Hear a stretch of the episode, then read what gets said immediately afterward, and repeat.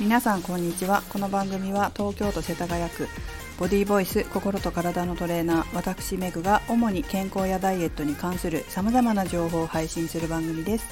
275回目の今日はダイエットにデメリットしかない現金の話をお送りします。えー、今回も272回目の運動不足で毎年5万人死亡というところからの続きになっています。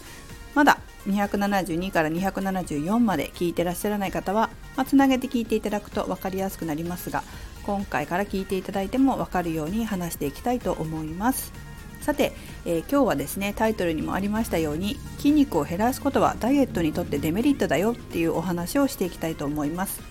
272回目から話しているのはプレジデントという雑誌のオンラインバージョン、まあ、ウェブバージョンの記事ですね、まあ、ここの中から話しています。一部抜粋して筋肉のところだけ、まあ、ダイエットと絡めながら話をしています。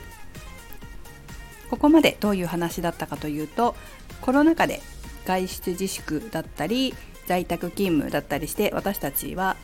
運動不足になりがちだったと。でも運動不足って皆さんご存知のように健康にとって良くないですよね。で運動不足で亡くなる方が毎年5万人いるっていうデータもあるよと。だからなるべく体を動かしたり運動したりして、まあ、お家の中でもそうですけれども運動不足にならないように気をつけていきましょう。というところの雑誌の記事からの、えー、こんな内容でした。デンマークのコペンハーゲン大学の研究チームが2016年に発表した内容だと2週間下半身を全く動かさなくなると足の筋力が衰えていくと。まあ、それが平均年齢23歳の若者だと28%平均年齢68歳の高齢者だと23%減ってしまう。筋肉量で言えば、えー、若者は 485g、まあ、500g ぐらいですよね。そして高齢者では 250g 減少したという研究結果だったようです。で今日はここからの続きになります。え前回はこんなに筋肉が減るとダイエットにもデメリットだと逆に筋肉が増えるとダイエットしやすくなって痩せやすくなってメリットがあるよと。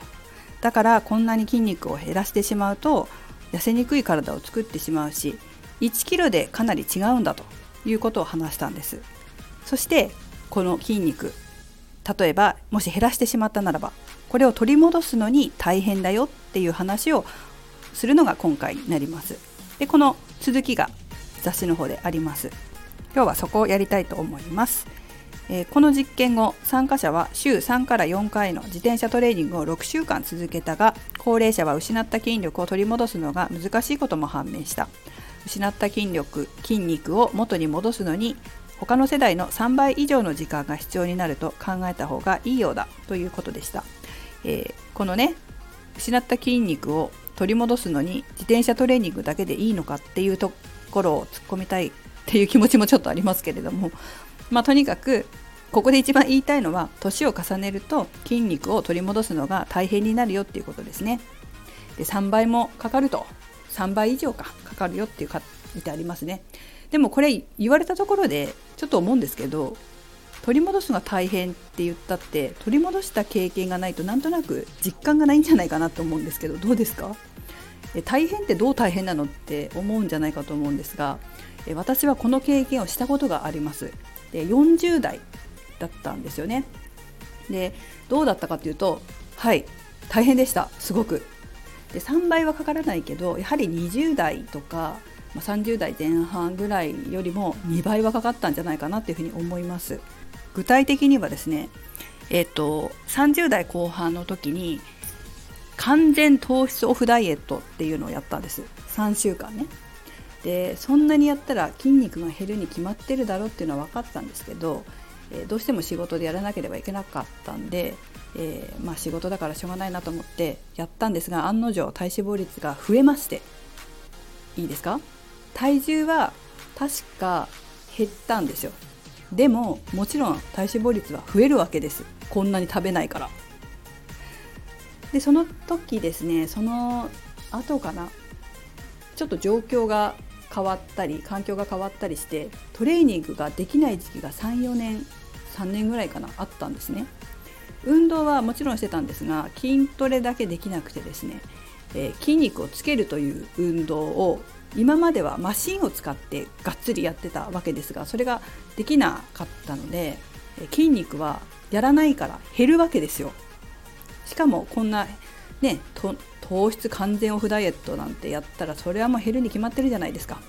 でどうなったかというともちろん体力がなくなる太りやすくなる痩せにくくなる体型が崩れるお腹が出るお尻が垂れるムクムクするプクプクする、まあ、こういうことが起こるわけです。そして失った筋肉を取り戻すのに私は2倍は大変だったと思いますね時間もかかったしエネルギーも必要だったしちょっともうだいぶ取り戻せたので記憶が薄くなってきましたけれども確か私その時やっぱりね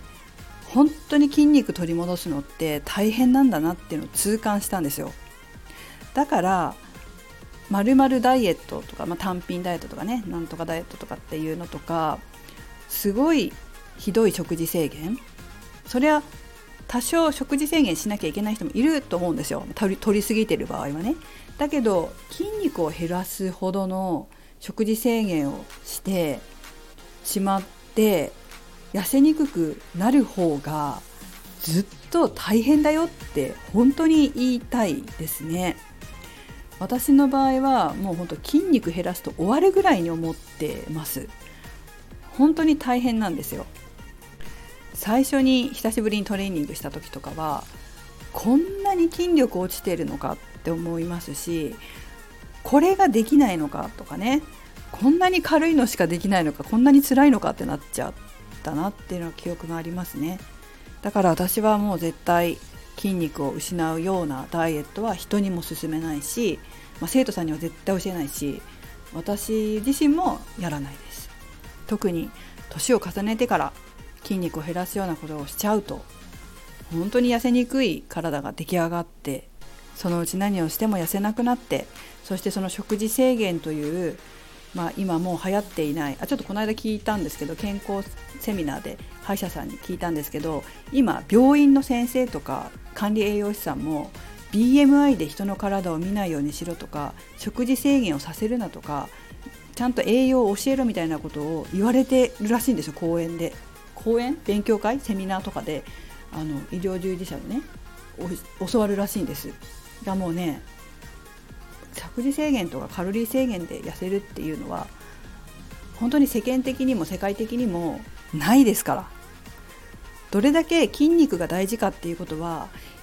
医療にもおいてもすごく今言われてるし私健康運動指導士っていう資格を持ってるんですけど、まあ、それはこう疾患を持った人とかあ健康づくりだけじゃなくてちょっとね疾患を持ったとかちょっとお薬飲んでるとか、え、生活習慣病だみたいな感じの人たちにも運動処方をできるようなあ勉強するんですけれどもやっぱセミナーとかね研修会とか行くと、えー、まあ、高血圧だったり糖尿病だったり、まあ、そういう病気の方でも運動して筋肉をつけることが有効だよっていう研究結果が出てるよっていうふうなことを習うんですよ。送られてくる、まあ、月の雑誌とか、まあ、購読してるやつですけどそれにも必ずね、えー、そういった疾患に関する人の運動処方はどうしたらいいかみたいなのが載ってますけどもう本当に今筋肉をあのつけるっていうのはいいことだっていうふうに毎月載ってますからねだからそういう筋肉を失うようなダイエットを健康な人がやったらダメですよっていうことも本当に声を出して言いたいところではあります。皆さんも本当に筋肉をしっかりとつけるとかもしくは今あるなら維持するような方向でダイエットなり健康増進を進めていってほしいなと思います、